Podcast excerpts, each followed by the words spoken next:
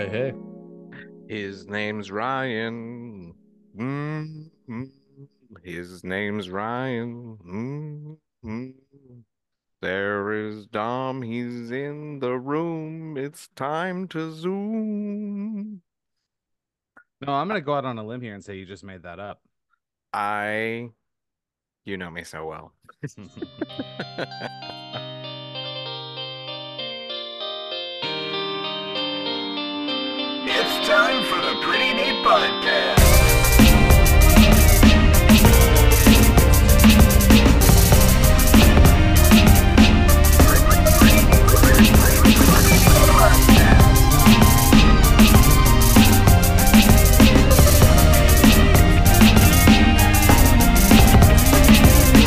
It's time for the Pretty Neat Podcast. We got sounds. We got sense. Nice. Oh, that sound effect is like perfect too. That one, because it's kind of like alien-y. And I went to the comedy mothership. Yeah, let's Hey, jump right in. uh, How was it? I'm Dude, jealous. okay. We've all been to several comedy clubs. We discuss stand up regularly on the Pretty Neat podcast, which welcome everybody to the Pretty Neat podcast. Um, uh, the comedy mothership, I can wholeheartedly say, is the best comedy club I have been to. And that is from a viewer perspective and a performance perspective. It's uh, like I it made me want to go and perform again. It was Did that you- fucking good. Did you ever go to the comedy store in LA like before it sucked? Yes. Okay. How does it compare to that? I it's better. It's better okay. and and you know what? They pay they pay homage to the comedy store in Mhm. LA because of Mitzi Shore, uh Pauly Shore's mom who ran the club, owned the club. And uh in the mothership there's a bar called Mitzi's Yeah. dedicated to her. Fantastic bar. By chance, Pauly Shore was performing the same night, but we did not see Pauly Shore. We saw Joe Rogan and Tony Hinchcliffe and a couple of other pretty great comics. Uh, but bro, the security was nuts. Yeah. They make you turn your phone off and then they lock it in a bag. That's what Kevin Hart did. Yep. And no photography, no nothing. Everybody was fucking fantastic. And then walking out of the club, I see Joe fucking Pyfer. Joe body bags Pyfer just standing there. And I'm like, You're Joe Pyfer. I'm Aaron Handworker from the Pretty Neat Yeah. Podcast, which he was like, No fucking way. Pretty Neat Right. Podcast and and then we hit it off. I also kicked it. No, I'm just kidding. Uh, but welcome on the show anytime. Also talk to his media producer named Chandler. Excellent, excellent dude, and uh, all around great experience. Joe Pyfer was in Austin from Philadelphia to appear on the Joe Rogan Experience. Yeah. So Good for him. that episode ain't out. I'm sure it will be It soon. is out today. Oh hell yeah! Yeah. So there you go. Uh, he's gonna beat the shit out of Jack Hermansson, and uh, That's a fun fight. yes, very Friend very of the so. show, Joe Pyfer. Yep. Anytime you are welcome. The invitation is open. Yes. So that's how that was. That's how that was when you guys come out. Uh, it is a must do. How about y'all? What else? What's going on with you guys? Uh, well, as you know, um, I enlisted Dom to begin training for Yeah. a Run Thanks Disney for that, by the way. You're, you're welcome. and uh, we've been sharing uh, some of the progress, and I've been enlisting some help from, uh, you know, a, a running app uh, that will not be named. Right? No free shout outs here. No free Uh, shout-outs. I, I don't know how I feel about it. Uh, the app that is. Um, I may have Mhm. to explore some additional things, but um, just continues to reestablish or reaffirm the fact that I am insanely out of shape and it's it's coincidental yet also very um uh it's it's very uh lucky? Lucky is not the right term but i'm reading a book about breath and like breathing and how to improve uh oxygen oxygen transport transportation um, things that the evolution of uh, us as a species how our airways have changed with the expansion of our brains and you know just like limited real estate and, and where it could go and that resulted in uh, narrow passageways which resulted in our palates being a lot narrower. And then that's the preponderance of snoring and sleep apnea and just some experiments experiments that this uh, gentleman's doing at the university of stanford um, for 10 days where he plugged his nose with silicone plugs and surgical tape and only breathed through his mouth and just the like over 4000% increase in his sleep apnea events and just around that just like i i feel like i'm doing I the right thing Freak the fuck Yeah. out if Yeah. I had to do that. Hell yeah. I, I feel I feel like I'm on the right path as to making some personal improvements, but I'm really disappointed with myself if I'm being totally candid about the uh the degradation that I allowed myself to get to. And it's not it- it's not until you start to cut out some of that bad behavior or things that you're intaking that you seem to be normal that like society deems as like some type of uh it's a societal norm i should say um Mhm. where you realize like fuck how did i let myself get so off from where i have been in years past and i'm just i'm really i'm happy with what i'm doing i'm more irritated by the level of inactivity that I've displayed over the last couple of years. And not to say like events haven't happened that have coincided with that level of inactivity. That's human nature. Uh, but I never really got back to what I needed to do. And so now I have to overcome all of that. So yeah, I'm trying to run a 5K every third day. And my circuit so far is not quite exactly 5K. And I haven't found the right uh, coaching session to really get me through there. Uh, so I, I should probably just plan it out better on what that circuit look needs to look by look like, or do an out and back. But um, running really slow. I was fun, uh, fun, funny story. We have a, a guy that we see all the time on the weekends when we're walking our dogs in the morning, and he's always out there hitting the pavement. But he's he's probably like maybe five, ten years older than I am. Always is wearing like a big bucket hat, sunglasses. He has knee wraps and running shoes, and he's running, but at the slowest pace you will ever see somebody physically go through the motions of running or jogging.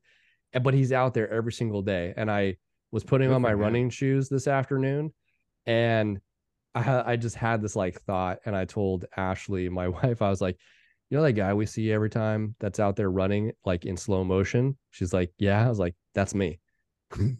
Yeah. That's me right now. He's actually That's- flying. right. He's going Yeah. very fast, and I, I'm like, that's me. So I'm incredibly sore. Um, I started doing some workouts with another exercise app that has like a, a progressive load uh, that I had talked about on our group chat, which I won't mention here either.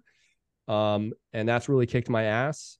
And now I need to incorporate a much more extensive stretching routine because guys, getting out of a chair right now sucks. Mhm. Mm-hmm. Try to break up a fight between two sixth grade girls. Oh, Oh, my goodness. Uh, you you you will you and will I don't- die. I don't have to do that very often, but two days ago it it was on the list. So I want to compliment you on your candidness, and I also want you to know that I'm in the same boat. Um, I actually pretty consistently have exercised for for quite a few years, but my diet control Mm. really really super waivers and like simply put and I I talked about I've talked about this on the show before from like what I say is October but is really August through New Year's I drink so much it's Mhm. just it's just a it's just a habit that I have um and so like you're you're right, Ryan, when you say like starting to cut out things that society says is healthy and doing things that actually are healthy. You realize how fucking horribly out of shape most people are. Um, Mhm. or people I was talking to one of my coworkers about taco salad, and this is no shade at her. And she's like, Well, what kind of Doritos do you put in it in it? And I go, No, no, no. It's no. it's romaine, it's grass fed ground beef, it's organic cheddar, it's organic sour cream, and it's a little bit of salsa. There's like there there are no Doritos in it. There are no and uh, Doritos. there are no chips. no, no, no, no. There's really not any grain at all. Um and Damn. so I my it's interesting. I can get on the Peloton bike and hammer for 60 90 minutes. Really no problem. I can get on a, a road bike and go 35 40 miles really at any point in the day and keep it at a decent clip. Um I can't run to save my life. Li- Literally if someone was chasing me, they would catch me. And so uh I am not using the app you're using. I have a, and I'll, it's just a, a semi-free shout out. I have a Garmin Fenix watch, a, a 7X Sapphire Solar. Um, it's great for golf. It's great for uh like things you would use a sports watch for. And so I've been running with that, and the Garmin app has a running coach on it. And I told it what I was trying to do and by when, and it gave me a program. And so my first training run was not even close to a 5K. It was literally a 10 minute benchmark. Um, my second one is tomorrow. I haven't looked at that plan yet. Um, but yeah, I suck at running. Um, and it's even weird because I, I went to jujitsu on Saturday and I I I did the warm up, which is not easy. I did the whole class with a guy who was probably 240, um, blue belt. shit. No, no problem. Um, he was great. Shout out to him. Um, and I, I I was tired, but I got home and I got on the bike and did 45 minutes of endurance work, and I felt fine. Ask me to run two two miles, it, I don't know. I don't think it's gonna happen. you know, so it's it's interesting. I in the 75 hard realm of things, the diet has become the thing I'm enjoying the most, actually. Hmm. I I have the workouts are are whatever. The sticking to a a, a really specific and, and pretty healthy diet has been uh, I j- I feel so much better. That's good. Uh, shocker, right? Eat less, eat healthier, and move more. You're gonna feel better. Like who who would have thought? I you know. Guys, this thing, it's called a diet. It's great. Guys, for the first time in a while, in almost four weeks, we have something to do today that is very important to the Pretty Neat podcast. But before we do, hey everyone, go to the prettyneatpodcast.com, hit the mailbag, send us your memes, your questions, join the community, check us out on Instagram at the Pretty Neat Podcast. Go to YouTube. We just started putting video up there, but you can of course go to the back catalog of any of the episodes. And with that,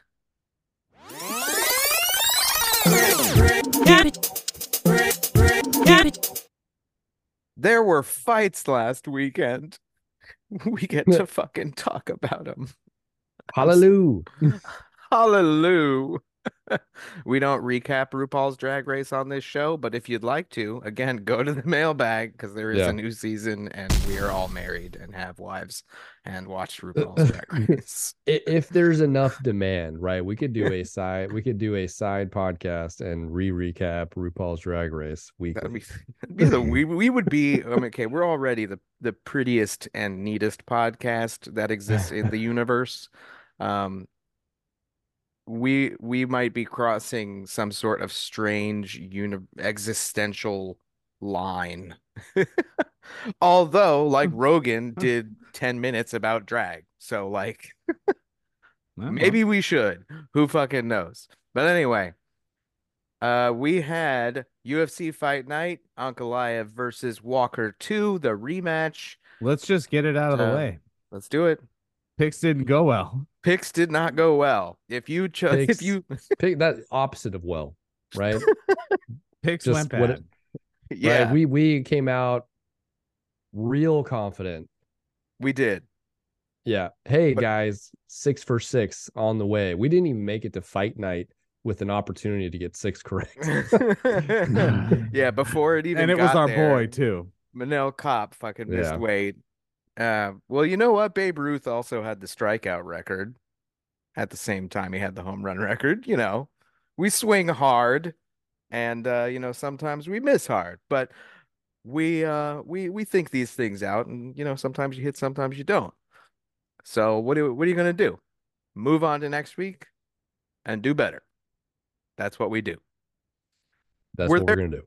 Yeah, hell yeah. Were there any prelims that were absolute shockers for you? I mean, I I'll I'll go out and just say that second fight, Nikolas Motta versus Tom Nolan. Like Tom Nolan was a heavy favorite, minus 345, even more so in some other books, and he gets knocked the fuck out one minute in.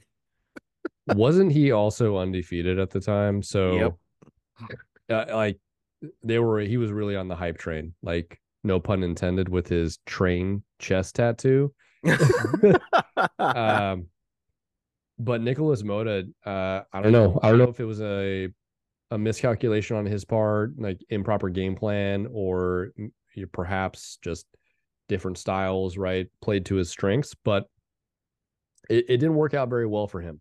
And back to the drawing board, right? Uh, you know, hopefully with somebody like that who's a, a, an up and coming prospect that you would expect their first loss, um, should they learn from it, will come back and be that much better. And just Yes. you know, they're gonna have to restart what they did in terms of momentum, but there's a real opportunity there for them to to just continue their evolution in a meaningful way. Yeah, felt like he did not listen to Han Solo when he said, "Don't get cocky, kid," because he went in there and his his hands were down, like he he just was so no no defense. There was no defense. Yeah, I, I didn't know where you're gonna go with that Han Solo quote. I thought maybe you were gonna say something about shooting first. Uh, but yeah, the don't get cocky kid. That's that's valid. That's very valid. He he really he he he his he came out with his dick swinging out at everything, and uh, it came back to hit him in the face. Well, Can I can I out throw out a dick. Star Wars thing? Of course, So my eight year old loves Rise of the Resistance, um, beautiful. like a, like a lot, which is weird because the movie's not really her thing. Um, Interesting. we were walking through Galaxy's Edge on Monday, and the Mandalorian had just walked out, and he had his little Grogu with him, and he could not have been cooler um about it with her, which I thought was was pretty great. Shout out to the actor in the Mandalorian costume at Disneyland. Do you mean Din Djarin, the Mandalorian? Yeah. Because Oh, yeah, that's who was there. Thank you. Yeah. he's not actively pursuing bounties right now. He's he's meeting and greeting fans in Batuu. So I mean, Right. makes sense to me though. I'm sorry. I'm sorry. I should have I should have positioned it that way. I'm, I mean, Uh, let's come on. Yeah. uh, any other big ones from the prelims? I mean, Marcus McGhee looked he didn't look as impressive as I expected. He was just kind of slow when he started up, but professional. I get his whole thing. Like apparently he's like you we were talking about, he's really humble, really good guy. Seemed like uh it was it was enjoyable. He, he's a technical fighter. I, I appreciate that. I want to see that more. Farid Yeah, it was im- it- it was too. impressive for him to be Gaston Bolanos, who I believe was like a, a champion kickboxer. So in the stand-up realm, for him to be able to do that to him, which we consider that to be his strong his strength, is Mhm. very impressive. Yeah. And then uh, you, you had said it the the the Farid Basharat fight. Hey, he continues his unbeaten streak. Mhm. Um, for the hype that's around him, hmm if I had to say anything, I just I I would would have wanted I would have wanted him to finish the fight. Uh, he was dominant everywhere, but it was it was, and this sounds wrong because I'm going to say he's like it was overly calculated. You want people to be calculated. That's how you maintain being unbeaten. But he didn't show me like the urgency to finish the fight, which I just think is the last big thing that you need from somebody to cross over from rising prospect to here is like potential star in the division. Mm-hmm. And star in the division is probably a strong works. Bantamweight stacked, you know, he, he's going to have a lot of tough fights in the near future. Mm-hmm. Still have high a, hopes a for both of them, both the Basharats. Sure. Yeah. Maybe a good topic for a future show on a non-fight week or something is is like what are the steps to to cracking into the the stardom realm of MMA? As well, specifically in the UFC, you know what I mean? Like like the the hurdles you're going to have to jump unless you catch on. It feels like kind of immediate. I don't know. That'd be something to explore. Yeah, that that that actually kind of lends to an interruption that I would like to make uh in this recap. I hope you don't mind. Ooh. We're going there, huh? We are. Door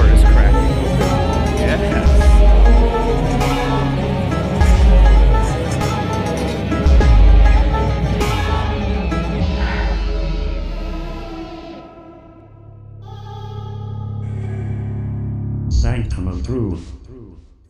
Welcome to the Sanctum of Truth, everybody. Um, formerly the Dom Dome for you. It's good to have you all here. Yes.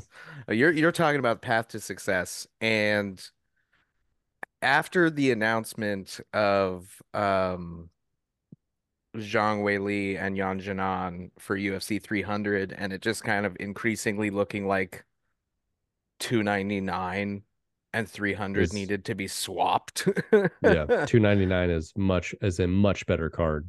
I I mean much much better is virtually it, that an understatement like um I, I'm bringing it up right now um I think that referring Well- to what you're you're saying about path to success I don't know what the fuck that is let's just say it right 297 and 298 kind of suck and 298 lost tatiana Mhm. um 298 has volkanovski but nobody really cares about whitaker I, I guess ian garry nobody cares about henry cejudo and davalishvili if we're being totally honest Mhm. That's a Um, it's- fun it's, just kind of a quiet not Mhm. so great card i wonder though did prices of tickets go down yeah, right. Because it's right. Hmm. Yeah, 298 is right in your backyard. So you got to do it.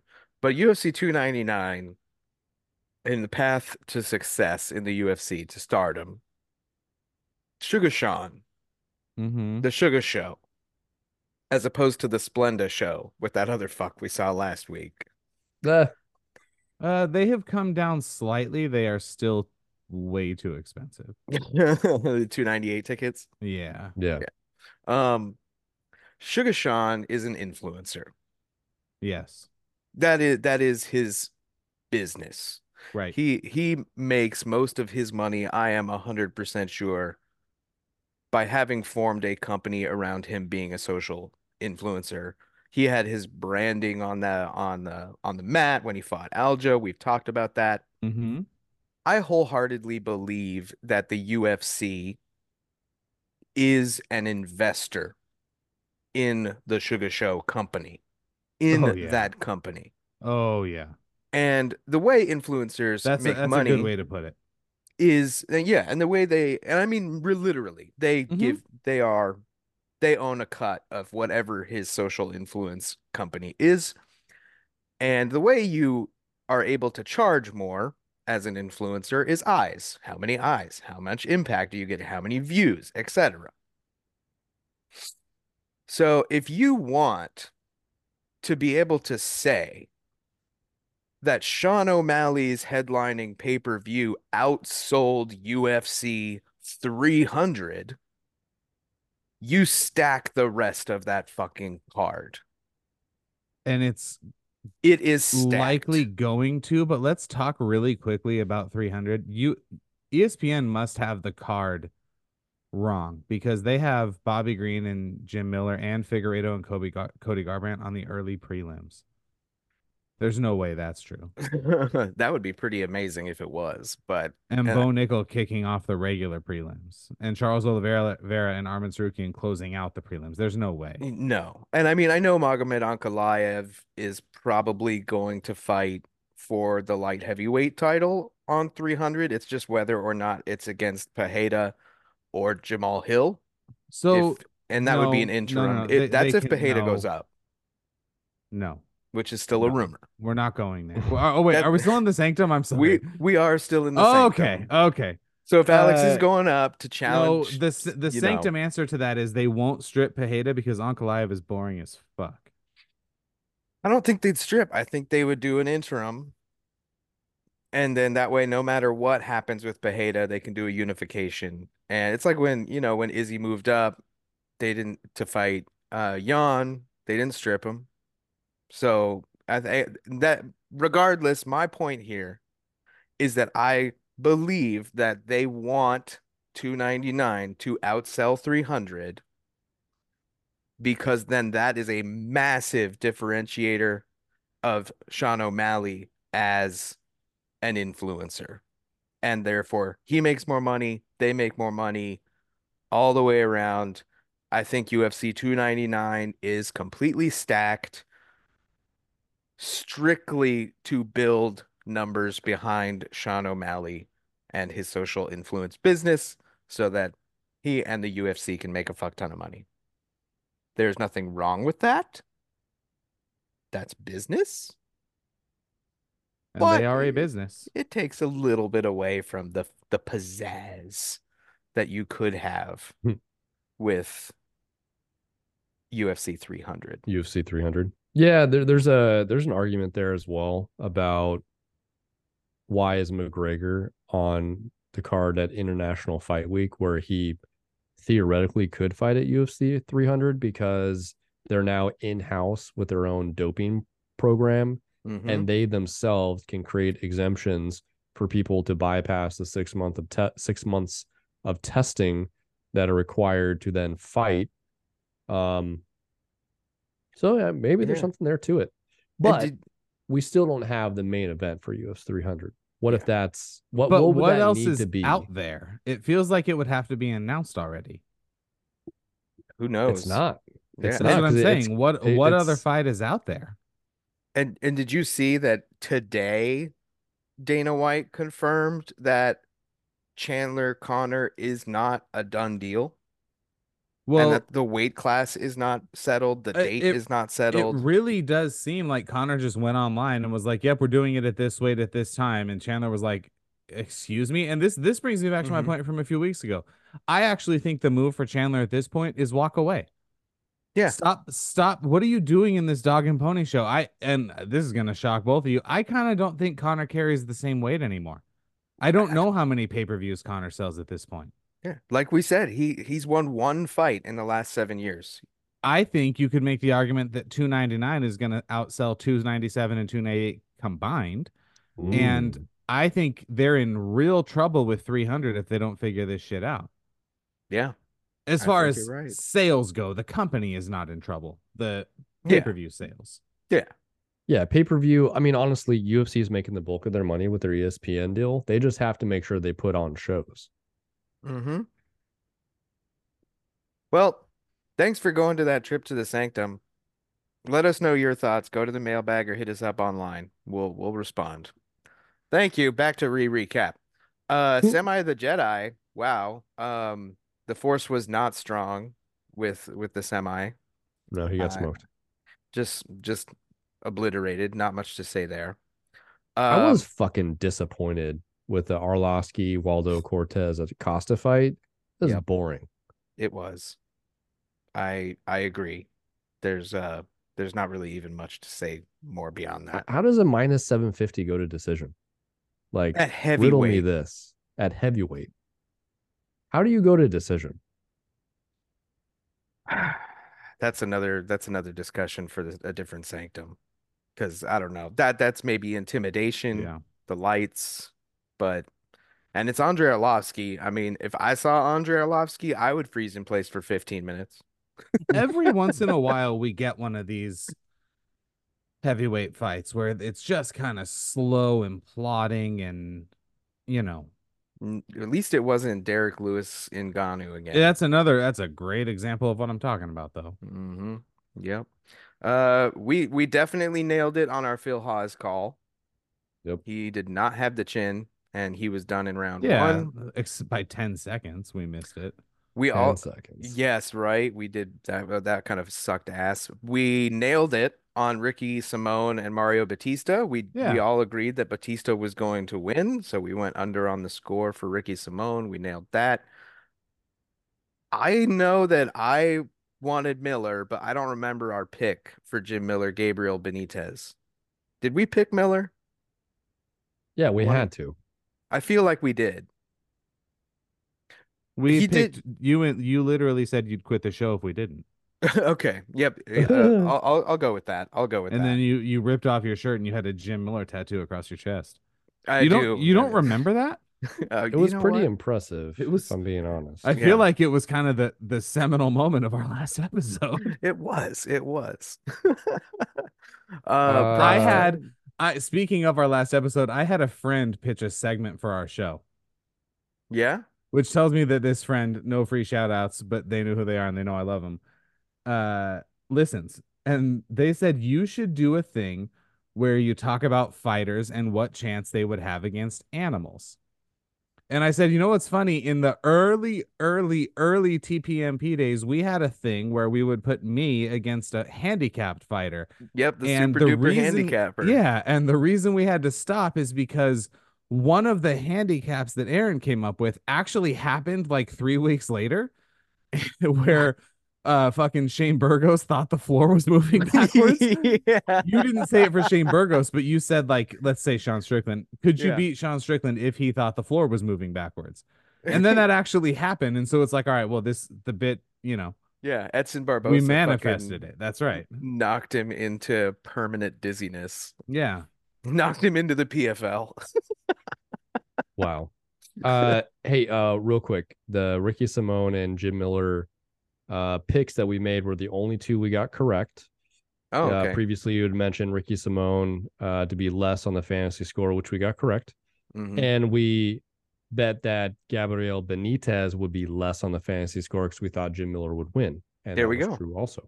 Yep. There we go. And now Jim Miller gets his wish, and he's going to be on UFC 300. I'm super disappointed that he's fighting Bobby Green. Uh, for two reasons. Because he's not going to be able to beat him. He's not going to be Oh. able to beat him. Yeah. I, I I do think that Bobby Green is going to defeat Jim Miller at UFC 300. I think that's the wrong fight for Jim Miller. I also think Jim Miller took a shitload of damage in this fight. His face looked so like I mean, mean- in his life or that too, but like he's overcome all of that, and now he's got three and a half months Hmm. to prepare for Bobby King Green, Which, and that's listen, I'm gonna say this, eh, you know, uh Sanctum Mm-hmm. of Truth. Maybe this whole episode is the Sanctum of Truth or or whatever. I did 70 minutes of jujitsu and I am still sore and it's been 5 days. Mm. Um And he got hit in his face. he was in a full on basically 15 minute fight. yep, just shy. There's I mean, And during the post presser, he looked like it was all head trauma. Like um but during the presser he did make two call outs, neither of which were Bobby Green. I thought both of them were good call outs. The first was that it was for Paul Felder to come out of retirement and find out who the king of Philly was, which the answer is Joe Pyfer at this point. Like eh, he he will be. Or Sean Brady. Or oh shit, Sean Brady as well. That's even in his nickname. Shit. Um uh so that's a good one. And they're the same weight class. Of course, Paul Felder would have to come out of retirement. I don't I don't really care for that. But I loved his call out of Matt Brown. I think Matt Brown versus Jim Miller would be a fucking great fight. Uh but they have Matt Brown is a welterweight. He's a lot bigger. Uh I don't know that that would be as exciting as a fight as Bobby Green, but it would certainly be more fun in my opinion. But I have to say I agree with BC from Morning Combat that the right move to have made was to have Jim Miller fight Paddy Pimblett because that would be a great gatekeeper test for Paddy, and they are the Paddy same weight him. class. Paddy beats him. I, and I think Don't do this to yourself. it would be it would be a good test for Paddy. Uh, I do think he would pass. I agree with you. I think that Paddy would probably beat him, but but you never know. That that old man strength. Old man. Anyway. um, he uh he took 96 strikes in that fight. Jim Miller did, Damn. and he was uh he was a Ooh. little lumped up, kind of cut up as well. So obviously, you know, he won't be able to train for some time, Mm-hmm. and, And, he's gonna that's open a cut. He's gonna lose by Ryan- doctor stoppage. Yeah. Did you see the the Angels actually made a smart move the other day? And I- I'm I'm going somewhere with this, I swear. Did you see it? no. Tell me. I'm sorry, you're not balls deep in Angels international minor league signings in January. What's wrong with you?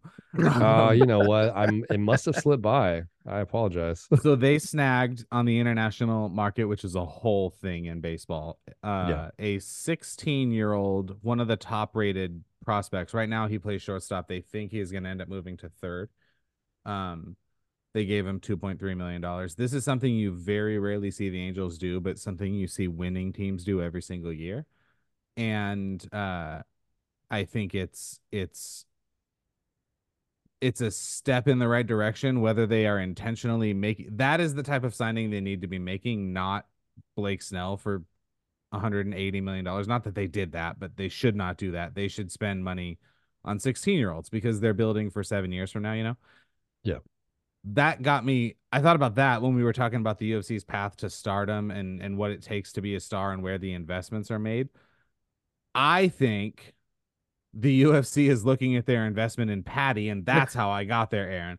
And they're Yeah. thinking, oh, we we Oops. have to be very careful Mm, and really, really, really make sure we're getting our return on this. yeah. And I I don't know that Jim Miller is I don't know that he's the option. The the right option or the wrong option, if that makes sense. Yeah, like if he if he lost to Jim Miller, that would really tarnish him. And if he beat Jim Miller, it would be like when he beat Tony Ferguson. It's like, of course you were supposed to do that. Like, probably wouldn't do much. Yeah. Mhm. I think you're spot on. That's still wild that they drafted a 16 year old, but I mean, for minor league, of course. But hey, get them, get them while they're young. Why not? Happens all the time. The the Really? Philadelphia Flyers, yeah, in sports in the NHL. Yeah, what was the deal with that? Uh, so he's he just came off of the World Juniors Championship playing for USA, and he fucking crushed it. Right, the USA dominated Yeah. in the uh in the 20 under division Yeah. for for the championships.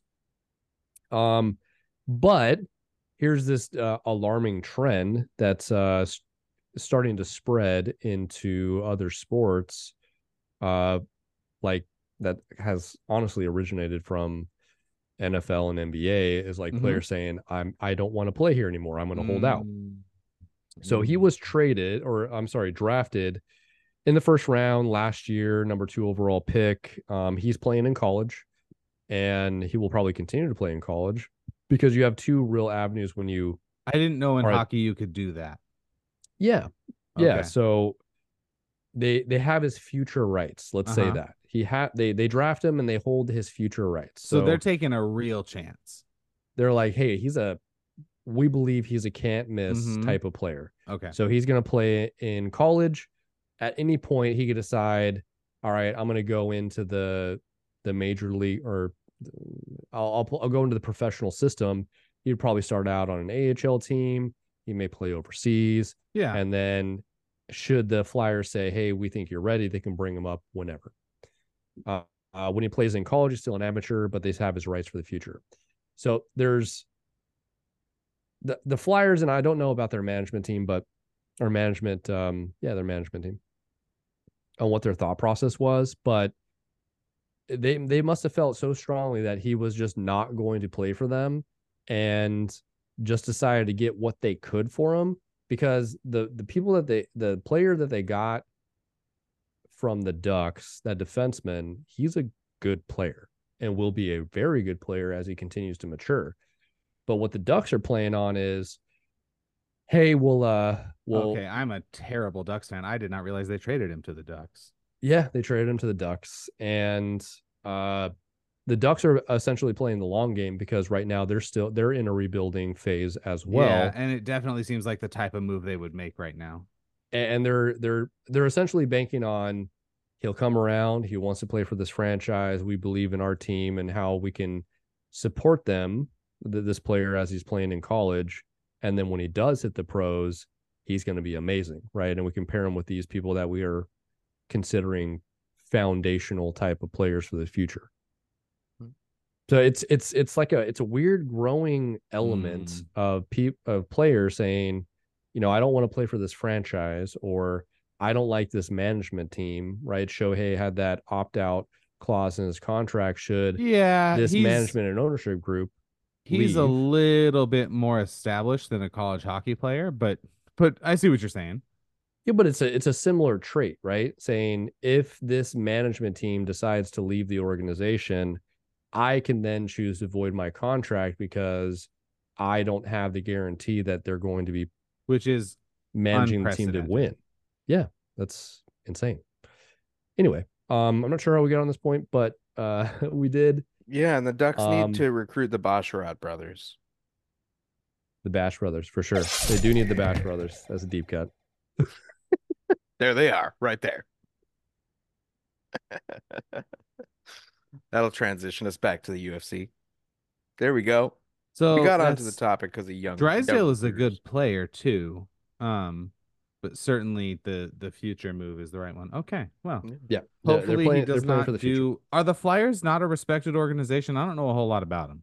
No, they're an original six. That's so they're what very I thought. respected. Yeah, They're they're an original six. However, they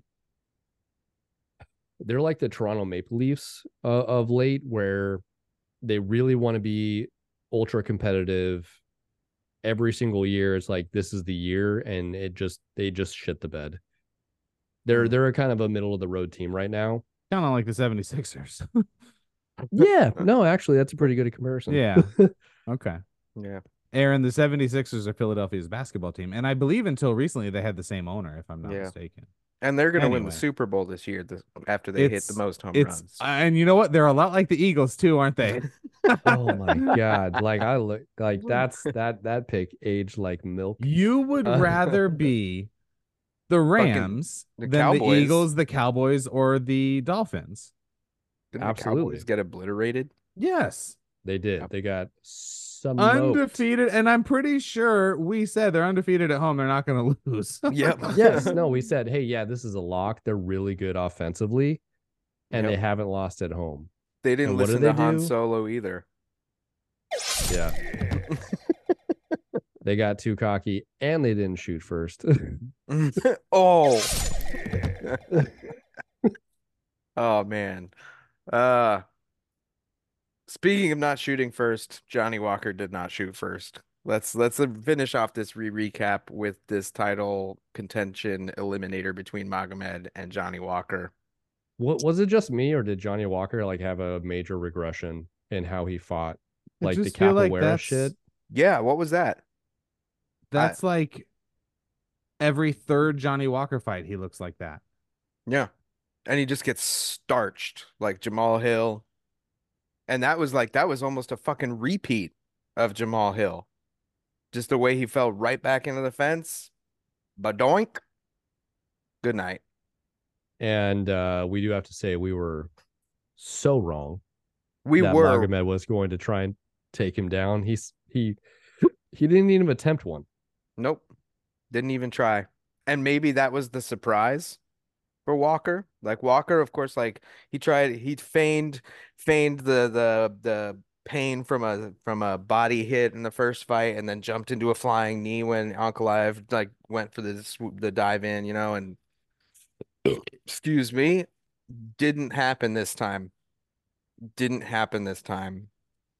Um since we don't really know what the deal is with the light heavyweight title fight, maybe we don't prognosticate too far on yeah, that. I don't. I don't think so. And uh yeah, so hey, I'm I'm happy the fights were back.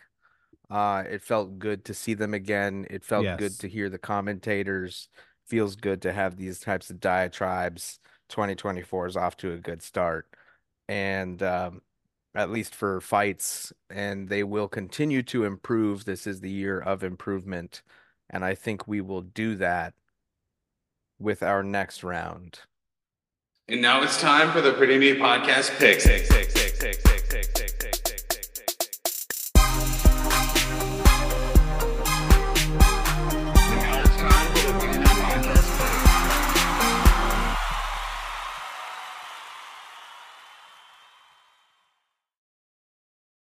The Pretty Neat Podcast six pick this week is brought to you by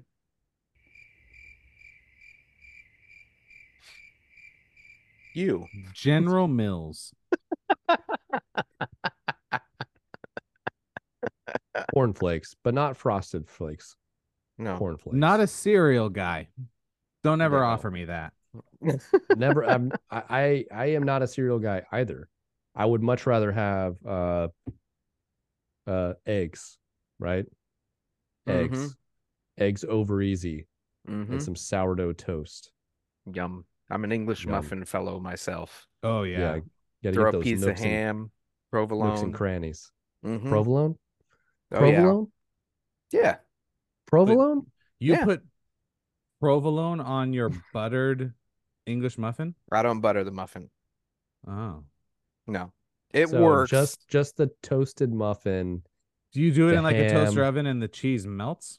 yes. hmm Okay. Okay. Mhm. All right. It works okay, out. All right. We're good.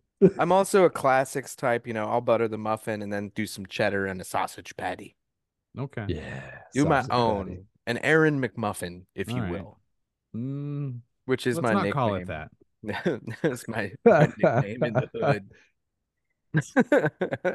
you want to get that good, good breakfast? You go see Aaron McMuffin over there.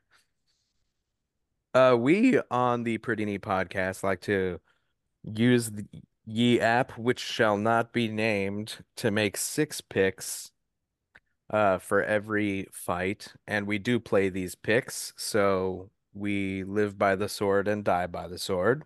I got fucking obliterated last week. Just not all your picks for every across sport. all sports. It was horrible. Mm. Nowhere to go but up. Nowhere to go but up. Hey, amen to that. And uh, up, up, and away, Superman goes, which is the first fight we're picking. Brad Katona versus Garrett Armfield. You like Brad that transition? Katona should not be called Superman, but we'll No, Brad. Brad Brad Katona's nickname is Clark Kent. It, it should be. Yes, you're you're right. You should go Um, by phone booth. that actually works on so Yeah. many levels. Yeah, as it does because he's English, right? Or He- Irish, I guess, but that's England. uh, he's Canadian Well, also and he England, he so lives he lives in Ireland. He trains at uh Pretty sure the Queen of England was still the Queen of Canada. and he he also she was come on Is super is was Mm. Mm, Mm, we're Did going back to the door sanctum. exactly. Uh, but Brad, Brad, and he's I mean Superman. Clark Kent changes in a phone booth, fights in a phone booth. Mm, that that's a good. yeah, I like it. Brad Katona, you're welcome for the fucking nickname championship option with Brad Phone Booth Katona. Um, we like to pick uh the featured prelimmed and the main card for our sixth pick, but we do also chat about, of course, all of the fights coming up on UFC 297, which is this Saturday, Strickland versus DuPlessis for the middleweight strap. not for- a lot going on No, no, not on not the early love and early prelim. Mm-hmm. We do. I'll we be love an early on. prelim. I'll be on the couch watching. Don't get me wrong, but Yes. Yeah. we're not Did- gonna pretend that there's like some barn burners here. You know. No, uh, I don't. I don't think so. It kicks off with Malcolm Gordon and Jimmy Flick in the lightweight division. I'm not really gonna say I have anything about this that inspires me. Um, this must be taking place in Canada, right? Yes, it's in Toronto. Yes. Of course, that's why there's all the fucking Canadian fighters. What am I saying? Um, Jasmine Juza Juzu have fuck. I'm not gonna be able to say this right now. I'm a I'm a few drinks in tonight, guys. I'm sorry. I, man, Rarely. I'm in rare of form. 75 hard, and I hate to be this guy that's now brought it up five times.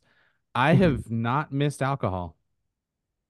Yeah, it's strange once you uh once you take it out of your routine. It's uh it's, not the- bad. I had the peer pressure from going out last Oh night. no, no, no! I'm I'm not judging. I'm going back I to know. it. Don't get me wrong, but I it's uh, I I have I'm not struggling with that part of it. The the biggest struggle for me has been forcing myself out of bed to work out at 4:30 in the morning. Because the mm. two or three of the 25 or 26 days that it hasn't happened, it's so much more difficult to work into the rest of the day. Especially Yep. because I work all day. So Hey, you're living it like Black Mamba suggested, so uh, I'm for it. I'm for That's you right. getting up. You fit more in the earlier you wake up. you know so, what? I appreciate that. Hey, I, I look up to you. You're number 24 in my book. Why not? Both of you are, by the way. I'll be Jasmine. I'll be number eight. okay, that's fair. Does one of you want to try and say her name? Jasmine Jazz Duvicius. it's it's Is Ju- it? Judavicious. Ja- it's Jasmine Jazz Duvicius. okay, Jazz- Ja- Jazzu Davicius. Jazzy Jazz versus Priscilla Cachoeira. Yeah. I- so she's a pretty big favorite. Yeah. And she did lose her last fight. I mhm. think that was to Queen of Violence, Tabitha Ricci. No, No. Tracy Cortez. Ooh, Cortez. hmm Which was unexpected. Uh, Jazzu Jazzy Jazz was the favorite in that fight as well. So And Jazzy. Jazz, I think will go for a lot of takedowns, and that's one of the that's one of the over unders is like the three takedowns, which we're not we're not uh, picking that fight, but I expect her to win. Priscilla Cachoeira in an uh, on an, another fighter on this card, hmm Jillian Robertson. Uh, Jillian Robertson took her down a couple of times and subbed her out, and I think that Yep. could go the same way. I 100% agree with you.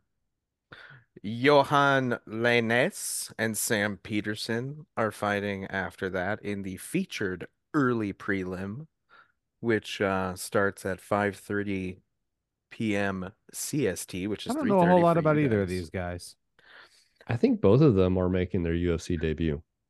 I like that. I like a Okay, co-debut. well that would make sense. Similar records. Pretty good reach advantage for Sam Patterson, but it is a coin flip. We'll see what happens. Let's uh you know, they they have I mean they each have over 10 fights on their record. I'm sure they have a repertoire to go back and watch, but as the listeners of this show know, we are working homies who get together once a week to talk about UFC and other pretty neat stuff.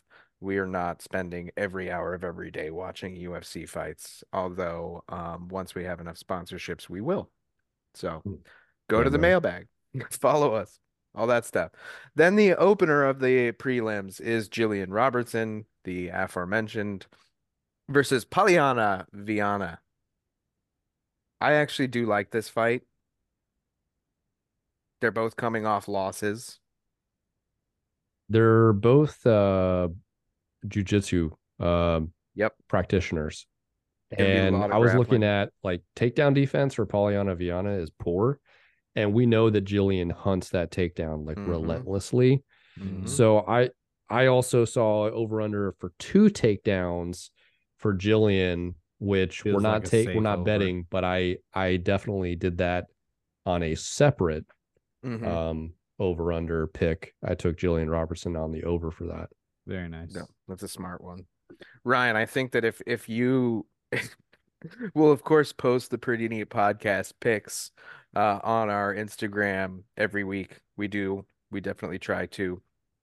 Um but if you if you start making and you usually do like cross sports on your picks, which I think is very wise because usually like there's the two sure things that you're you've got on UFC, but then there's like two you've you've definitely got for hockey, and then there's two you've definitely got for football that are Yeah, locks so for you, right? So maybe we should start out- posting those two on our Instagram also if you want to Any any anybody out there listening, like if you want a lock, I mean a solid lock, every time you mm-hmm. can get Sidney Crosby for face-offs one, take the over.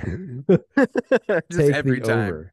He's so good. He's winning about 70% of his face-offs for the year. Shit. And now re- recently he's had a couple of games slump, but I had abstained from any type of uh um wagering. I think But when we he, played it uh, last week, it was a push, wasn't it? Or no, I think he Uh, missed it. No, he he he he got it. He got Did it he? that time. But we we missed I think that was a four out of six. Yeah, it was a four out of six one. Yeah, for sure. It was. Huh. Yeah. Well, let me let if you if you if you start doing some of those, maybe we'll start posting that screenshot as well, and uh and we'll throw that on there, and we'll we'll call it the the Delzite delight, if you will. Ooh. And uh, you know, I mean, if Jon Anik and Kenny Florian over at their podcast ever need a guest picker, uh, to replace the MMA Takes podcast uh, host, who's excellent when when he's on there, he he makes a, ma- a incredible MMA mind right up there with uh, MMA guru in terms of um, observation. Um, I think Ryan is competitive with those Uh, guys. One hundred percent, he is. So, oh, and I was eh, wrong. I was wrong about uh the previous fight. These are the two gentlemen that are making their UFC debut. Okay. Gotcha. Sirhe Saidi or Sirhe Sidi and Ramon Taveras are making their debuts. Gotcha. So we've got Ukraine versus USA. Yep. Um, all of both of these guys, all of their fights in the Oh, first round. shit. Look at that. Well, all of their fights, we got one and zero and one and one. Mhm. I don't know if that's entirely accurate Yeah. because uh, Serhi is ten and one.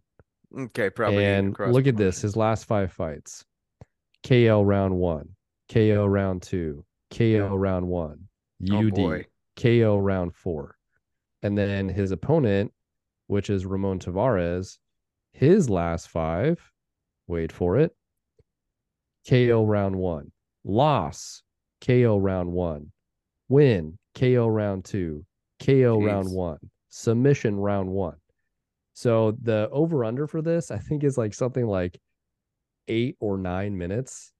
Ooh. That's a that's a That's lock for the under. Yep. Yep. Hmm. Love it. And it's, again, not one we're picking, but still, like there's there's there's one for the Delzite delight. I like that it. is that that is that is the delight of the day right there. Mhm. I like Yep. it. One place I have not struggled is golf picks, for what it's worth. Um, Amen. Yeah, you've been uh you've been I've been fairly you, have been consistent. you've like been pretty above out three, average. four out of six. Yeah. Pretty above average to which I'm like, yeah, Dom likes it, I like it. Mhm. That's how I feel about your hockey picks. Although I am, I am, uh, I lost comp. Man, my football, it was just, it was rough.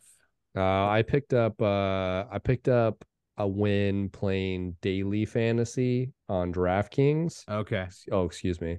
On another on another uh on another mobile app. Uh, but I'll tell you, I do like also another Delzite delight for hockey. Alec Martinez, he's a defenseman for the Las Vegas Golden Knights, formerly of the LA Kings. Um, anytime you can get him for block shots, generally speaking, you want to take the over because he is excellent at getting into shooting lanes and he plays a ton of minutes.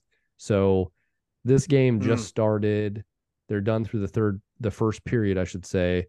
His over under was two and a half block shots. He already has three. So that's a that's a There good go. another nugget for the future. A beaver nugget, one might say. If you're in Texas, you get that. I don't yeah, I don't I don't get it. That's a Buc-ee's No, reference. No, I'm, I said no more Buc-ee's. no more Buc-ee's. We'll we'll bring it up at another time. Um, beauty, beauty. Let's continue moving forward onto this card because there's one more fight before we get into the picks we're actually going to be making and posting. Uh, that is featherweight bout between Charles Jourdain and Sean Woodson. Um, another one where I, I like Charles in this one. Uh, they they are both coming off of wins, but uh, I'm not. I I don't really have I think Charles has gone win by uh, gone through better competition. I agree.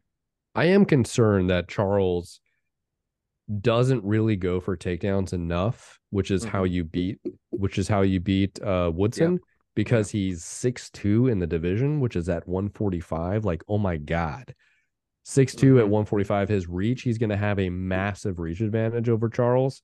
So if they try to stand and trade, High I'm benches. concerned. I'm concerned about getting outpointed. Oh shit! Yeah, nine inches. Damn. No, nine-inch reach that's advantage. leg reach is nine inches. No, His- five. Leg arm reach is nine. Jeez. His leg reaches five, He's which got an. el- s- Yeah. Yep. There it he, is. he has to he has to close the distance and take this to the ground. I just I don't see it enough from Charles. I, I know that he probably could do it, which that's Mhm. got to be the strategy. But if you look at his grappling stats, he does not go for takedowns very often at all. Mm-mm. They're throwing the same significant strikes. They both have a positive strike differential. Mhm. So that that's not the concern, but like the guy is long. Yep. And what do you do against long guys? You take him down, but Charles Jourdain doesn't take people down. Okay. And that kind of surprises me with him being the favorite in this instance, then. So maybe this is that dog that you might want to be going for if you are going for he's one. he's ex- he's ex- he's explosive and you got home court advantage with the Canadians there so Mm. He's gonna he wants the win he's gonna go for that win Yep. All right. Well, that that brings us into the picks, the six pick that we will be choosing, which is the five fights on the main card and the featured prelim, which is Brad Phone Booth Katona. You're welcome. And Garrett Armfield. Mm-hmm. What's his name? What's it? Does he have a nickname? Garrett Armfield Yeah, no, no nickname, just weird tattoo, Armfield. Does that tattoo have any meaning that he is wearing with the with the triangle and the I feel through like it does but I honestly don't know what that means Yeah. I don't know, like maybe he likes camping trips. you guys should go camping together We should. Maybe I'll bring him up on the next camping trip. Don't have one planned for today, but we'll we'll get one another time. Um, Brad Katona is the favorite. Uh, UFC's website has him listed as a minus 218 to a plus 180 for Garrett. I mean, we've talked about Brad Katona. ESPN has him at minus 220. So same. Okay. We've talked about Brad Katona on the podcast and off the podcast for probably five or six years now. Um, because he has won the Ultimate Fighter twice. He's the only person to do so. He is a great fighter, but he hits skids and then he falls out, which is what happened last time. Yeah, it's important to remember he's not that good because Mm-hmm. He would not have had to go on the Ultimate Fighter two times, which is not to say that you know it's no shade at him. It's just like let's No. let's keep in mind what this actually is. Yes. And let- let's look at our options here. Uh, we ha Brad Katona being the favorite. We have over under 67.5 significant strikes. We have uh 87.5 fantasy score and we have 1.5 on the takedowns. Do any of those initially jump out at you? honestly none of them do None of them jump out. Uh, like look at look at Armfield's takedown defense 75% Yep, and Brad's only going to shoot one for 15 minutes. So that so a- a- what did he do in the Ultimate Fighter finale he he, he they fucking traded Yep. Mhm. he does like to bang, bro. bro let me bang Yeah, that doesn't get a deep cut because it's UFC related. yeah that's true So if they are going to come out and bang, which they both are throwing, and uh, we'll we'll call it an average of five per minute, maybe the significant strikes number isn't too bad because that means that they are expected to be throwing 20 or more. I think it's obviously the under on takedowns. You think? Armfield has a 75% takedown defense and Brad Katona averages 15 minutes per fight. So he and and one takedown per average. So he would have to attempt uh 7 Yeah, to get to 2 at at their averages. Am I doing that math right? I think you are. Maybe he'd have to attempt 10 because his accuracy is only 20%. Twenty percent. Oh, Yeah, you'd have to attempt ten to get two. Also, um, food for I think you're thought. right. Food for thought. But his last fight, um, he landed 160 significant strikes in a three round event. Whoa. Now, uh, Armfield has to be up for that too and say, Mhm. yes, this is what we're going to do. Mhm. Uh, He also But has to be doesn't that- Julian Lang. So with those numbers, I think we have two choices we can feel good about and I'm okay with either one. I, I feel good with the less on the takedowns because of Armfield's defense and the fact that Brad Katona has not really shown, right, that propensity to say, I'm going to take people down and try to continue to take people down. Mhm. He's going to want to put it on a show. They're in Mhm. Canada. He is Canadian. He Mhm. wants a finish. There you go. Lock it in. So we're going less on the takedowns, less than 1.5 takedowns. I, I also feel that that is a good call on the Katona Armfield matchup. Next, we have what This I is you you you start us off on this one, please. This is intriguing. Like Opening. Arnold Allen, Arnold Allen, his last fight was against Max Holloway. Mm-hmm. Mhm. in a Decision. five round fight that he made strides on in the later part of the fight, but he very started very slow. Mm-hmm. I'm concerned because this is a three round fight, and Movsar Evloev, who is an undefeated fighter, goes for a Mhm. shitload of takedowns. Mm-hmm. A shitload. Well, the over under is three and a half, which yeah, is right. which is very significant. They both also tend to fight for a long time. Time is not Mhm. on the board for what it's worth. Nope. This is gonna be He averages 4.71 takedowns per 15 minutes. mm-hmm. However, Arnold accuracy Allen's is- defense is 76%. That's Yeah. good. So so like who's stronger, right? You I would be willing to bet just based on what Movsar does is that he's stronger, but he has to get the positional advantage to make that a reality to just force the takedown. Yeah. Whereas Arnold Allen has to be planning for that. Arnold Allen, by the way, trains mostly in Canada. He is an Englishman, but he trains mostly um, in Canada. I believe he trains at TriStar. Hmm. Hmm. Yes, you're you are correct.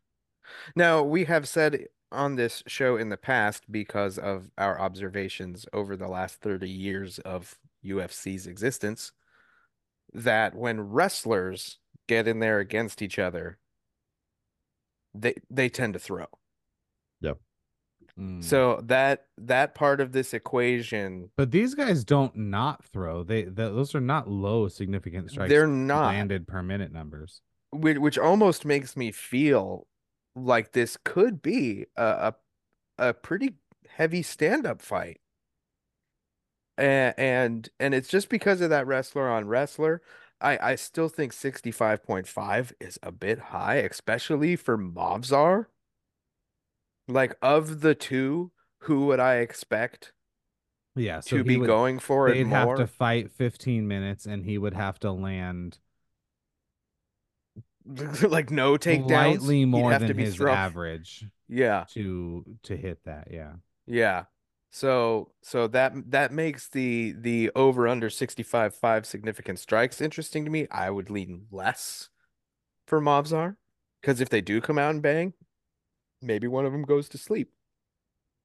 Doesn't so in his last fight, which was a three round fight, uh, Movsar took Diego Lopes to a decision, and he took him down four times on seven attempts and landed 88 significant Shit. strikes. Shit. Shit. Shit. Okay, we didn't touch on the 89.5 fantasy score, and I frankly, I don't even want to touch that I- one because I, I don't know away. who wins. This is Stay one of those fights Mhm. where I can't tell you. I would not be able to. I could not feel like I could make an educated guess on on who wins this. So here's the here's the truth about uh Movsar. He takes everybody to the decision. Last five fights, all Yep. decisions, all Yep. wins, right? He's undefeated. Yep. Diego Lopes, Dan Ige, Hakeem Dawodu, Nik Lentz, Mike Grundy, all three round, Mhm. three round, three round, three round, three round, three round, which is why fight time's not on the board, right? Because Arnold Allen also, generally Yep. speaking, takes it longer into the fight game. But if Mhm. that's the case, whether he's taking somebody down and he's in top position, I don't think Arnold Allen is the one that's going to be going for the takedowns. So his threat of being on his back would only come from the aforementioned, not aforementioned, but the the club and sub, Mhm. hypothetically. Otherwise, Arnold Allen's going to be sprawling and then trying to keep this on the feet. that makes me want to lean more towards the more on significant strikes. Me too. So I'm going to look at the fight before that, which was Dan 50K Ige, which he also won And in a three round event. and let's not ignore the fact that Dan Ige, Dan's 50K Ige, which I will add in there because it's relevant. He he's brutal. He's exciting. tries He's to- dangerous. He tries to fucking kill you. He tries to finish fights. Yes, he he's So not it- in it to win it. He's in it to murder. And in that in that fight, which he also won by unanimous unanimous decision, he landed 68 significant strikes while also attempting 16 takedowns and landing nine. fuck, Fuck. fuck. Okay.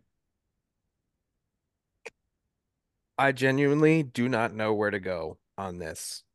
I am more. I, I think it's I think it's over on the significant strikes. I'll follow you there. I will follow you on that as well. I I was saying I was stuck between more significant strikes or more on takedowns. And I I'm gonna trust the gut on the two wrestlers going in there and they're gonna they're gonna try and take each other's head off and then they're gonna try and take each other down and go back to taking each other's head off because they're gonna be so good defensively in the grappling. So we're taking more uh, than 65.5 significant strikes on Movsar Evloev for this fight. Now we get what I think is the funnest fight. Because Yeah, this Chris, is fun. Chris Action Man Curtis and Marc Andre Barriault is a fun fight. Um, Action Man, of course, training partner of Sean Strickland, uh, very humble guy. Credits Sean Strickland for reminding him to go in there because he likes to fight and have fun. And I like that for him in this.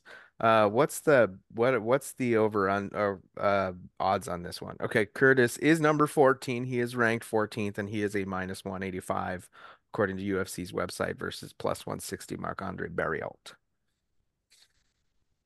Hmm. Andre, We've got two choices here. Did we talk about that? uh, we did not. What are they? 61 and a half significant strikes or a 93.5 fantasy score. Hmm. Okay. Got it. So Chris Curtis's last fight against uh, Nassim Imavov was a no contest in round two, I think, after an eye poke. Yeah. If I recall correctly, yes. And in that fight, Nassim Imavov was taking Chris Curtis down with relative ease. He had three takedowns already in the second round when it had been stopped.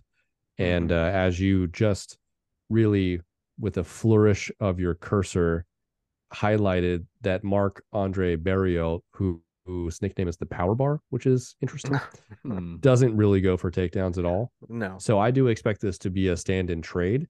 I Mhm. do like Chris Curtis at in his adaptation of the Philly shell in MMA for his Mhm. ability to slip and then throw punches.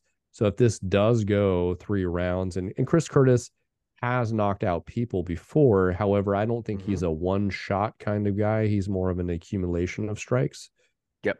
I I like the over on the significant strikes for for Chris Curtis. I, I'm I go ahead. No, I, I was gonna say I agree with you. Uh, and I think Chris Curtis is also one of those deceptive guys because he's a little bit shorter for 185 for the middleweight division, and his ape index is that deception factor.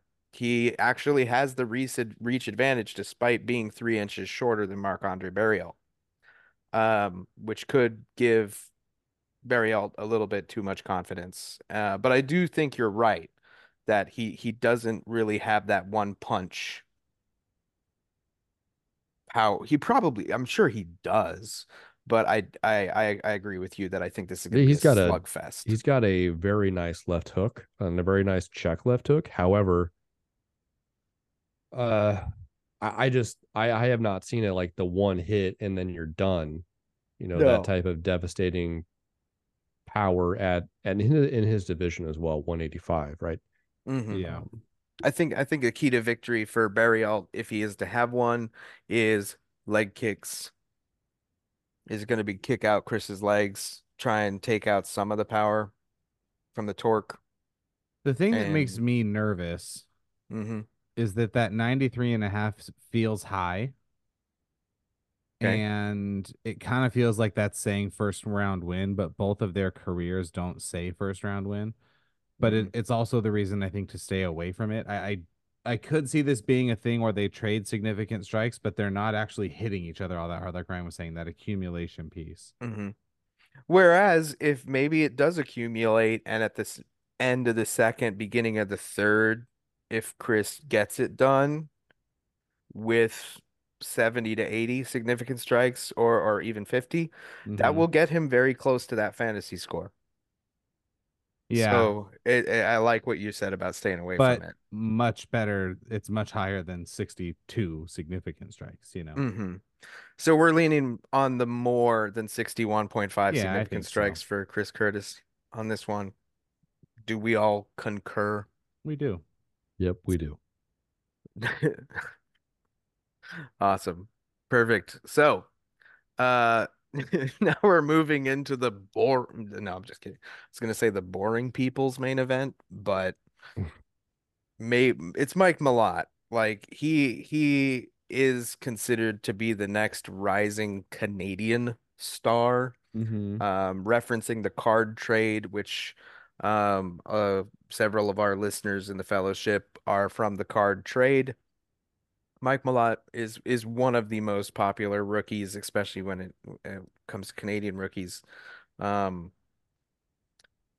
what's the what's the odds on this one? Either of you guys have it up? Yeah, it is. Mike Malott is a minus 360 favorite. That is That's I- high. That's, that's high, high. for Neil It's- Magny. I, you took it out of my mouth. Yeah, Neil Magny's a fucking enigma. So he lost to Ian Garry, but it, that went the decision. Mhm. Uh, I don't know who who is Rowe. Phil Rowe. Phil Rowe. He beat him in a split decision. He beat Um, Max in a split in a decision. He lost to Gilbert Burns first round. He beat Max Griffin split decision. He lost to show. Shavkat. No, no big deal. He beat Daniel Rodriguez late in the third round. also no big um, deal in my opinion. Yeah. So we do think Mike Malott will. Do we think Mike Malott's gonna win this fight? Because if we Yes. okay, so we do. So fantasy Yes. score of 110 is on the table, but does, Does Neil he- Magny he- drag it out? Oh boy, Like, that's a big number. Yeah, like he Malott, does. Malott would have to do it in the first round. I don't think he does, unless he tries to rush him. His average fight time, I think, is just over one round. Is that right? It is five minutes and 56 seconds. So, There we go. yeah. So they do think that if Malott gets this done, he gets it done early, hence that fight fantasy score.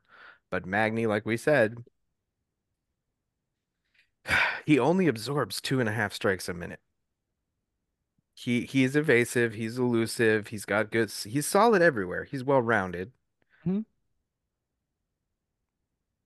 I, I Mm. think you know Neil Magny.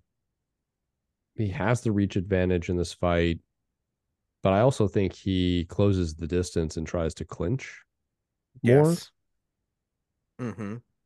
which is going to draw the fight out longer, which leads me to go towards um fight time. Right? He he's got to go two rounds. I I don't know what it would go before. This is a, a big step up for Mike Malott. His last fight, which It he is. won in second round submission, was uh, against Adam Fugitt, um, which he then subbed out. Yeah, he Mhm. doesn't have. This- I mean, Mickey Gall, but I feel like Yohan Lainesse, who I think is also on this card, right? He's on the yeah, he's on Um, this card. Yeah, I feel like if if if Mike Malott is gonna finish Neil Magny, it would be a club and sub. Available now at the pretty neat sandwich shop.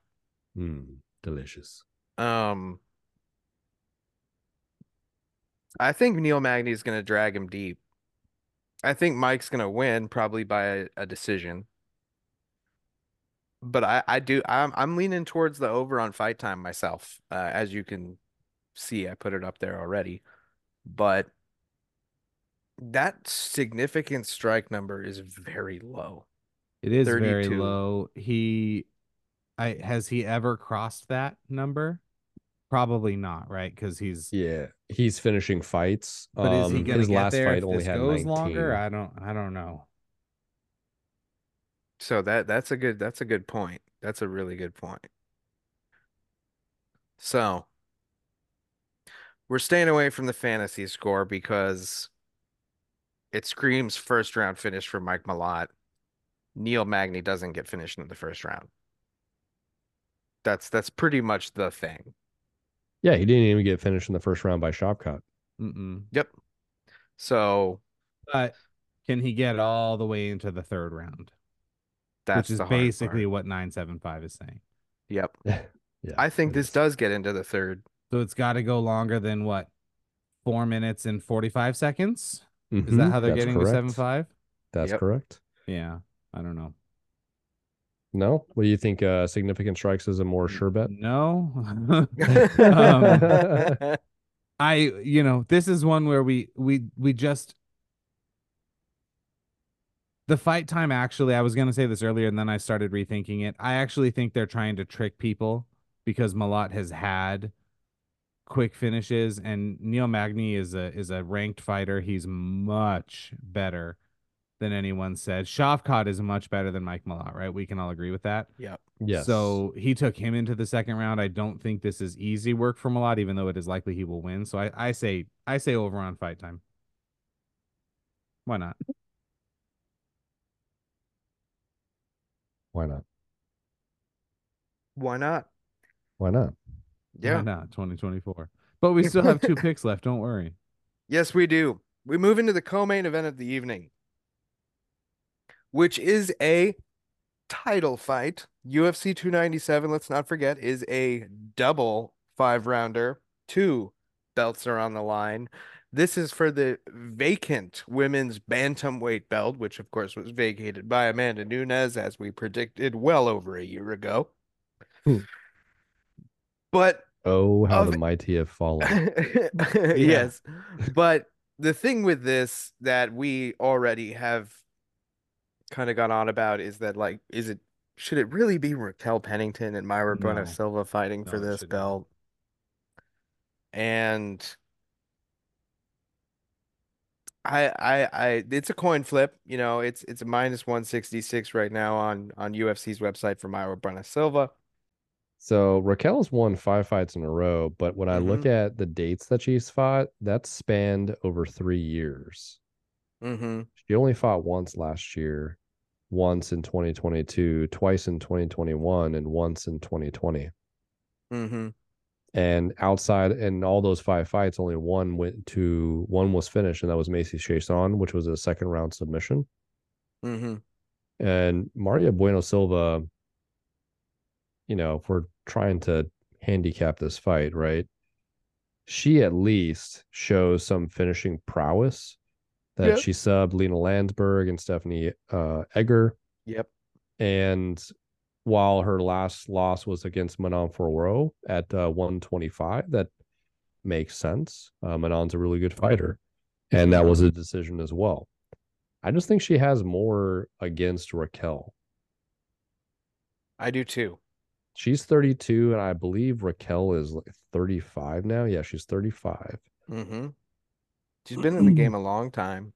She's been in the game a long time. Like, look at her tattoo on her right arm. TUF season 18. oh man. That's aged well. Yeah. so for this one, do we think Myra finishes Raquel? Because I I that fight time 22 and a half minutes. Let's be real. 22 and a half minutes, Right. It's got to That's go in the fifth saying round. That's that's four and a half rounds. That's you think this is going to decision. So, do you think this is going to decision? Do I think Um, this is going to- neither of their fight times is anywhere close, although that is likely because they mostly fight 15 minute fights. Um, three round fights, I should say. Eight and a half for Myra and 14 for Raquel. Mhm. So Raquel is a is a slight underdog here. I I have no idea. I have no idea. no idea. I don't And- I don't have the slightest clue. Yeah, and let's and well let's let's look at the all of the choices here for the over unders because we didn't review them. 75.5 significant strikes, 22.5 minutes, or 95.5 fantasy score, which in a five round fight, even going to decision, is very possible. I think. Because you got time for knockdowns, you got time for a few takedowns, you got time for all of that. And the 75.5 significant strikes, if that is converted into fantasy score numbers, what are we talking about? 37 points right there, plus the victory, which can be as Mhm. much as 50. And she's right up there at that fantasy score with one takedown or one knockdown.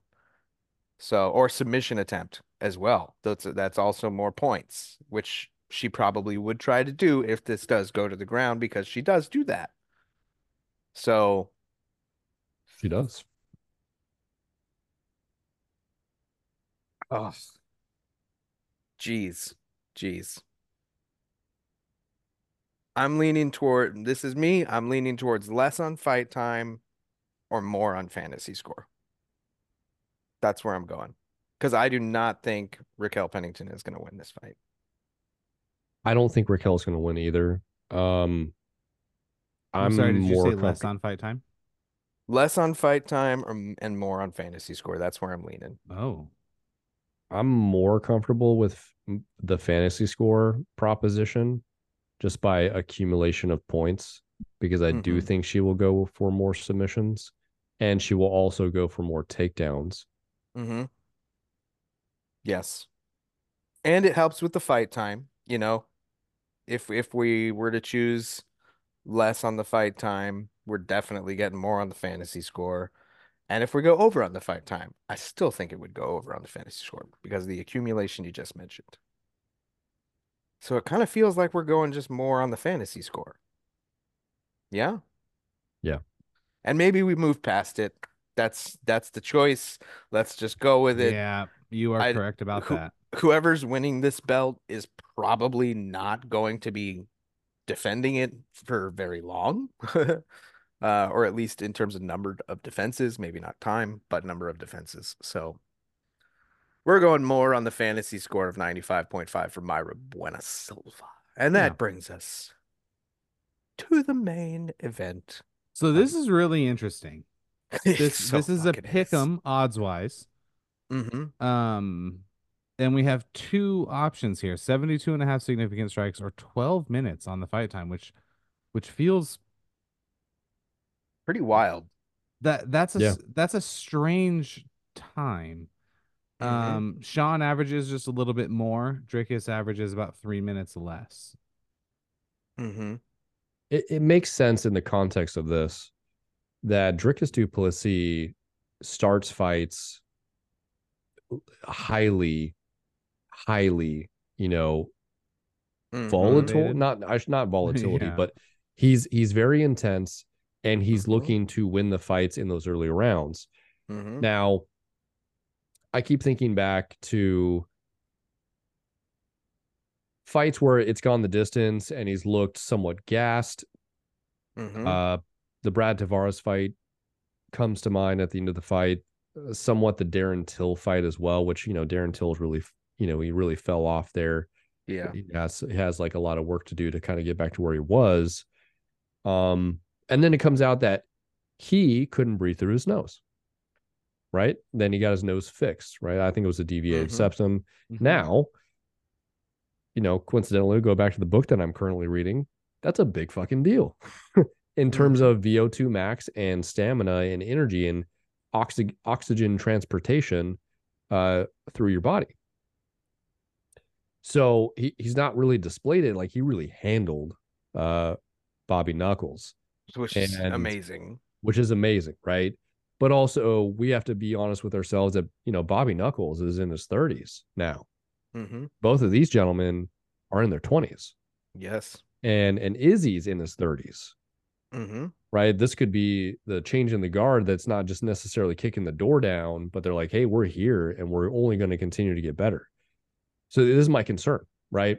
And hmm uh, again i'm gonna Oh, we know I'm a- Izzy's time is done. We know that. Yeah. my, He ain't holding con- another belt.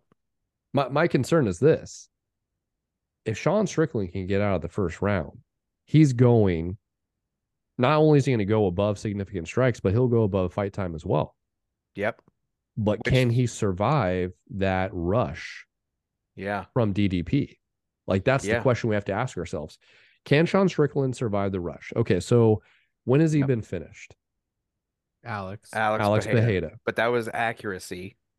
That was an excellent step in feint and then Yep. left himself open for the hook. I think Sean has done a lot of work in terms of his defense since then. hmm And the people that he's fought, Otherwise, like I look otherwise he's looked good.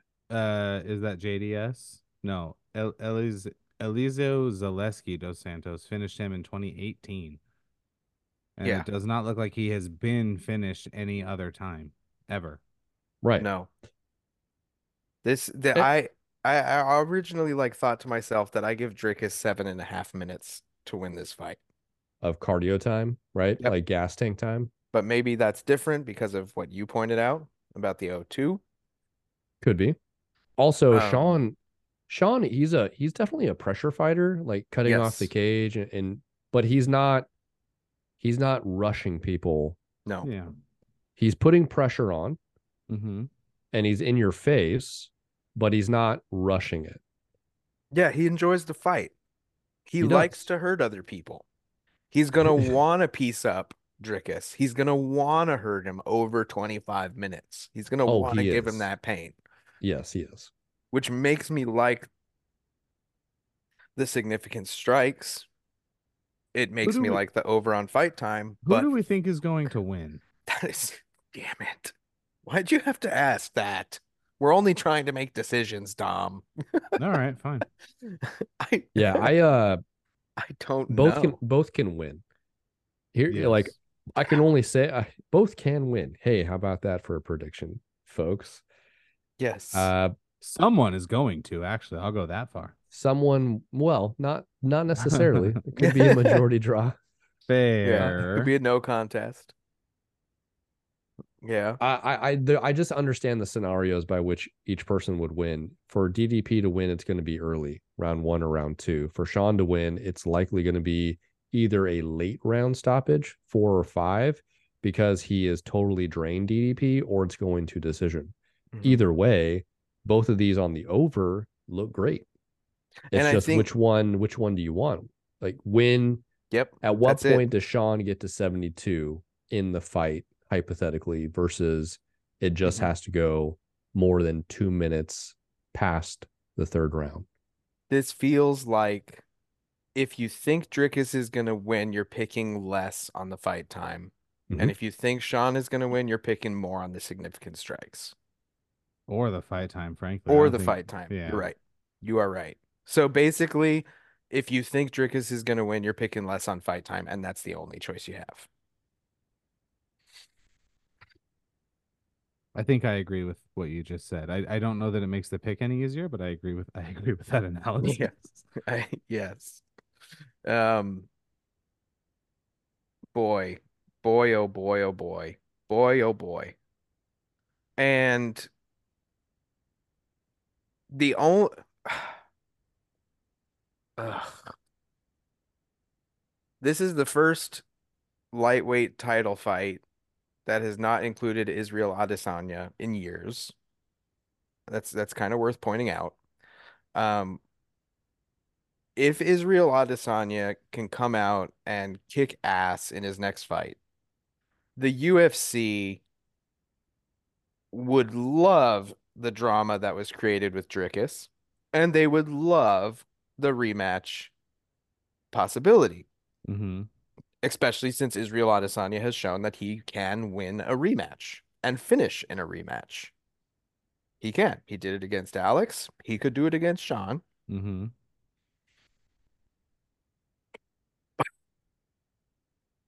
Damn.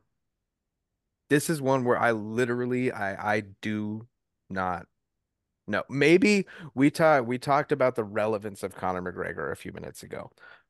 Some of the things he says are relevant. Is this an accuracy beating power moment for Sean to get mm-hmm. victory? Just by piecing him up and not letting Dricus get that power shot in, just being elusive, blocking effectively, using his jab, and punching his face in for 25 minutes. Possible. I'm I'm leaning towards I'm leaning towards over on the fight time. Maybe that's maybe that's the secret sauce that Dricus is planning to use this time around, the unexpected part of his art of this war is he's not going to go out there guns blazing this time. He's fighting for a belt. Maybe he's taking it more seriously. Maybe he's expecting to drag this deep. Maybe he wants to this time. Ryan, what do you think? Uh, yeah, the more we've discussed this, I am leaning towards over on the fight time as well. Uh, I do think there could be a shift in the game plan for Dricus, knowing that it's a five round fight. Is he going to hedge and say, I can't expend that much energy in the early rounds like I have done in the past because it is a five round fight and he's a bit more measured? And then Sean, Sean's done this multiple times. He understands what it takes to win a five round fight and also uh, Eric Nicksick, which is the thing that you know we also have to a- acknowledge. Great fucking coach. You know he's he's a great coach, right? Hypothetically, could be coach of the year last Great year game and planner. and potentially this year. Yeah, he's what he did going with to even. he's going to plan effectively and allow Sean to do what Sean wants to do, but in a manner that's more targeted, right? Mhm. Um, I like I like the over on the on the fight time. I like the over on the fight time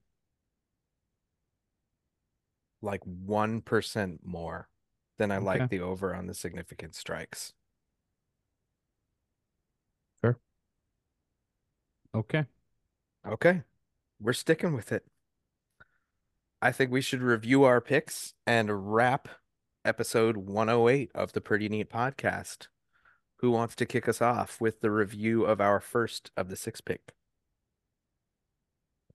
Yeah, I'll go. Uh, so in the featured prelim, we have uh Brad phone booth Katona You're welcome again, by the way. uh Brad. going against uh the American Garrett Armfield. Uh no nickname, no need, I guess. And uh we're Army. we're betting Army Armfield. hey, I like it. we're, we're we're betting, right? We're counting on Brad wanting to put on a show for his fellow Canadians in Toronto. He also hasn't shown a propensity to go for takedowns, and these guys are just going to throw.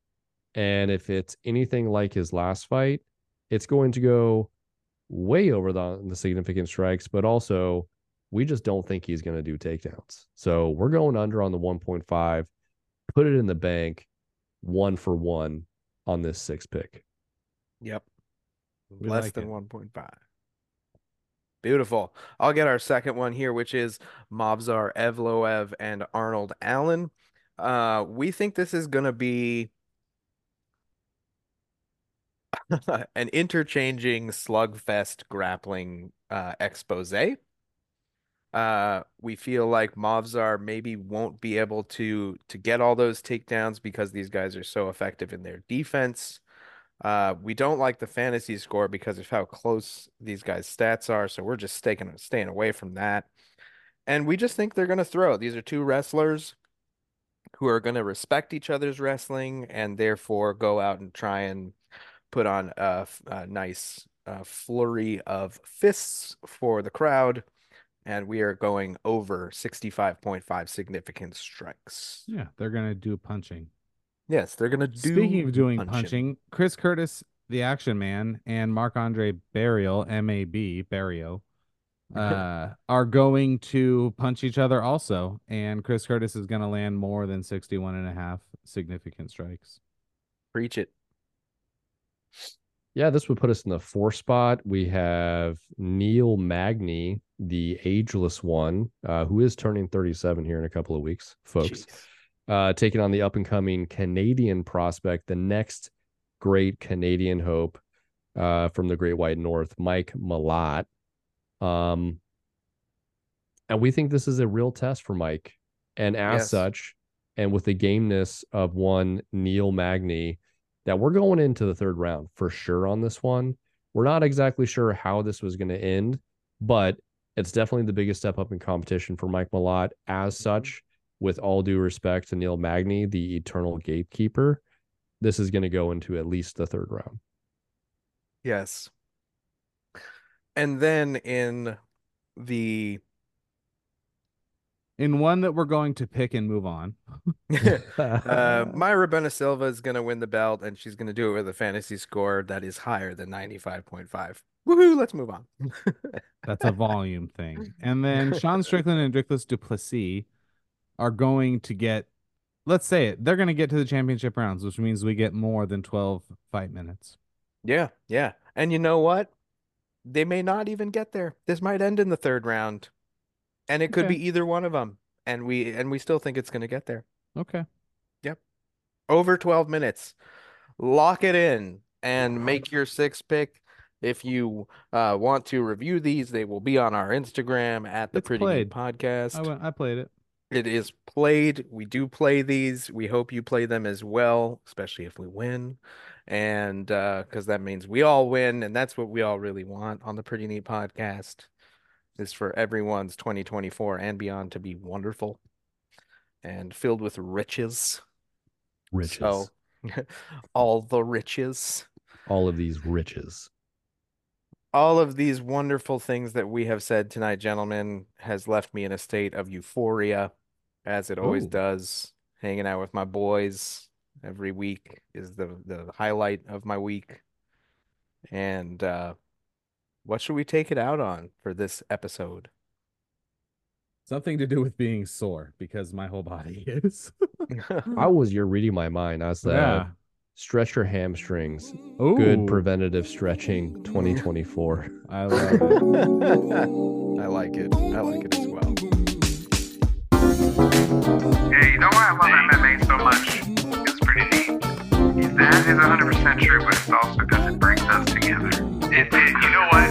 Violence really does bring people together. Yes, let's get